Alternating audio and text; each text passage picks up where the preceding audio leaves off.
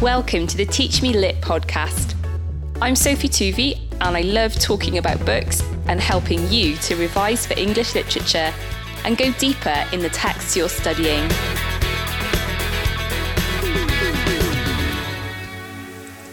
North and South, chapters 29 to 31.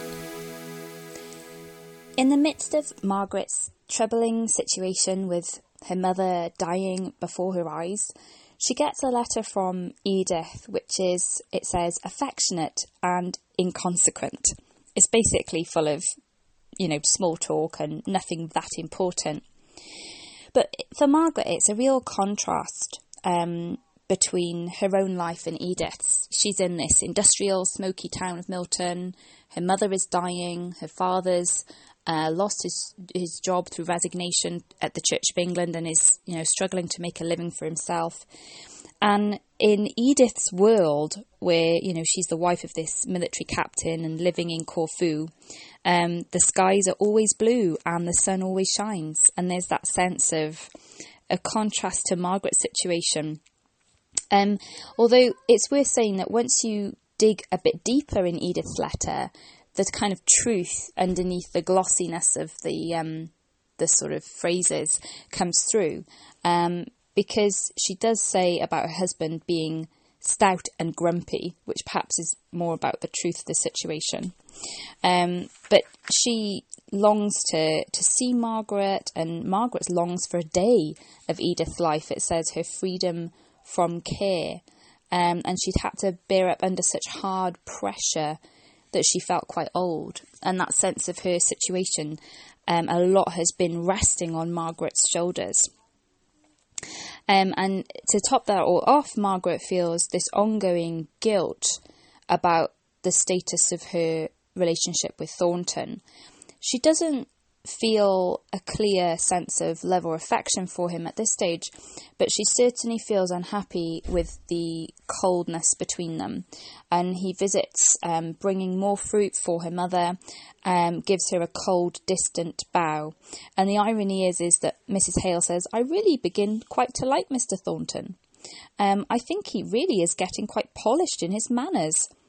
Um, and Margaret acknowledges he is very kind and attentive. Um, and Mrs. Hale realises how few friends that Margaret has. And so she asks um, Margaret to ask Mrs. Thornton to come and see her. Um, and Margaret guesses that, you know, she wants somebody to, to look after Margaret, look out for Margaret's welfare um, once she's gone. Um, now, what's interesting is is that um, Margaret uses some uh, factory slang, slack of work, in front of her mother. Um, and she says, If I live in a factory town, I must speak factory language when I want it. And already we're seeing this real change in Margaret, um, that she has become more accustomed to the ways of Milton um, than before. Um, and she feels this sense of regret that she's wounded Thornton so deeply just as she starts to understand the the place that she's in a bit more. Now, in chapter 30, um, Mrs. Thornton comes to see Mrs. Hale um, and realises how close Mrs. Hale is to death itself. And there's that contrast between these two women um, Mrs. Thornton, strong and prosperous with life, um, whereas Mrs. Hale um, lies still on the verge of death. Um, and behind Mrs. Thornton's icy crust, it says there was a real tender woman. Um, and when Mrs. Hale makes her request, um, that Miss Thornton understands as as wishing her to be a friend to Miss Hale, she says, "It's not in my nature to show affection, even where I feel it. I will help her with every power I have, as if she were my own daughter." I also promise that if I ever I see her doing what I think is wrong. And at that point, Mrs. Hale says, but Margaret never does wrong. Um, and so there's this contrast with what Mrs. Hale thinks of her daughter, and obviously what Mrs. Thornton thinks of Margaret, having um, known that that she that she slighted her own son. Now, this whole um, incident really gives um, more pathos to the situation that Mrs. Thornton, who really hates Margaret, doesn't promise kindness but does promise to look after her welfare. Um, and Margaret is still really holding up the rest of the family. Um, it says she had to act the part of a Roman daughter and give strength out of her own scanty stock to her father. Um, and there's this kind of point where um, her father just really breaks down when Frederick finally arrives. Now, Frederick's arrival is um, this wonderful um, thing that they've all been waiting for right at the very end, but it also unlocks Mr. Hale's emotion and he begins to cry and wail like a child. Um, and Margaret sort of has to get him to understand who Frederick is. Um, and the strain has been so terrible on her. And finally, when Frederick's there, he can bear some of the strain along with her. Um, and Mrs. Hale rallies on seeing her son. Um, and of course, he comes into the situation with a kind of false hope um, and immediately sees that the impact of leaving Helston has mainly caused his mother's demise.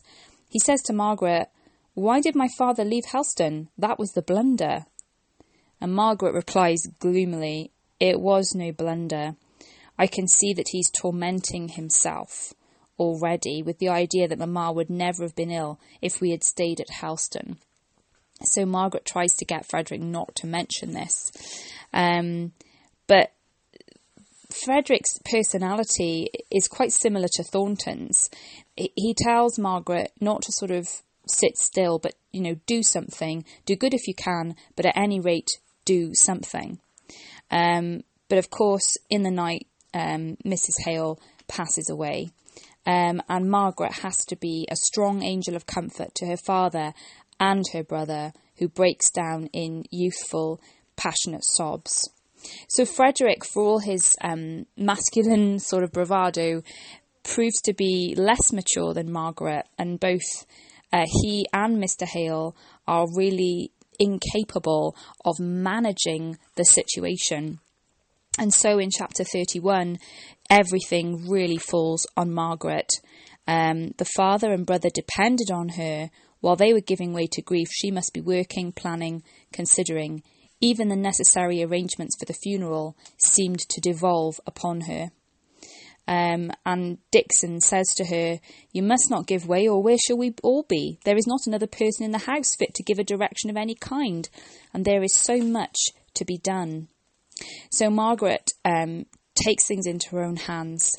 Um, and then another area of conflict arises because Dixon is seen by an old acquaintance called um, Leonards, who happened to know Frederick and was on board as well. Now, this is disastrous because if he realizes that Frederick is there, then he can obviously report Frederick, and Frederick can be arrested and tried and even hung for this mutiny that occurred at sea so many years ago. Um, and Leonards threatens Dixon with this as well. Um, she says to Margaret, he began to inquire after Master Frederick how he'd be hung for mutiny if ever he were caught. Um, and so Margaret realizes that her brother is in great danger, and even though her mother's only just died, he must go. He seems to acknowledge the strain that Margaret's been under. Um, he says, How wan you look, Margaret. You've been thinking of everybody and no one has thought of you. But of course, he has to go, and then that is going to leave Margaret with more responsibility as well. Now, one interesting contrast that I just want to draw out is when Thornton pays a call, um, and Frederick um, says carelessly, I took him for a shopman. He turns out a manufacturer. And Margaret is silent because she remembers how, at first, before she knew his character, she had spoken just as Frederick had done. But she realises now um, that Mr. Thornton is much more than this to her. Now, the other thing that Gaskell points out is um, that Frederick has fallen in love with a girl called Dolores, who's a Roman Catholic, and he's himself become a Roman Catholic. Um, again, in the Victorian era, there was a movement of those in the higher Anglican circles towards Roman Catholicism. Um, this was led by uh, John Henry Newman and some others, uh, the Oxford movement. Um, and uh, further underlines this idea of religious tolerance that Mr. Hale is stepping back from the established Church of England. Um, and Frederick is moving into the Roman Catholic Church to marry Dolores. Um, and so um, that that gives a sense of the ongoing tolerance. Um, but just before Frederick goes, they decide that they're going to take a note of the names of those who were on board to see if they could ask Henry Lennox, the lawyer, to at least look into um, clearing Frederick's name so that he would be allowed to freely move um, between the countries. There's just one interesting comment I, will comment on to finish, which is Mr. Hale's comment about the court of law. Um, is a court where authority weighs nine tenths in the balance, evidence forms only the other tenth. In such cases, evidence itself can hardly escape being influenced by the prestige of authority. So he's talking about the flaws in the justice system that um, really the idea of justice is caught up in this notion of authority and what the person in authority believes will become essentially true. Um, and this is linking with some of the dialogue in the novel about social class, the masters versus the men, the injustices that occur because those in authority do not use it correctly. So, this subplot of Frederick and the Mutiny, which obviously happened years before the novel is set, does have an impact on the storyline and the plot here and creates added complications, but it also draws attention to this constant battle of men with each other and men with varying degrees of authority. If you've enjoyed this podcast and found it helpful, please hit subscribe and share it with a friend. You can find me on Instagram and Twitter, just search for Teach Me Lit. I'm always open to requests, so if you want me to talk about a text you're studying, get in touch. Thank you for listening. See you next time on the Teach Me Lit podcast.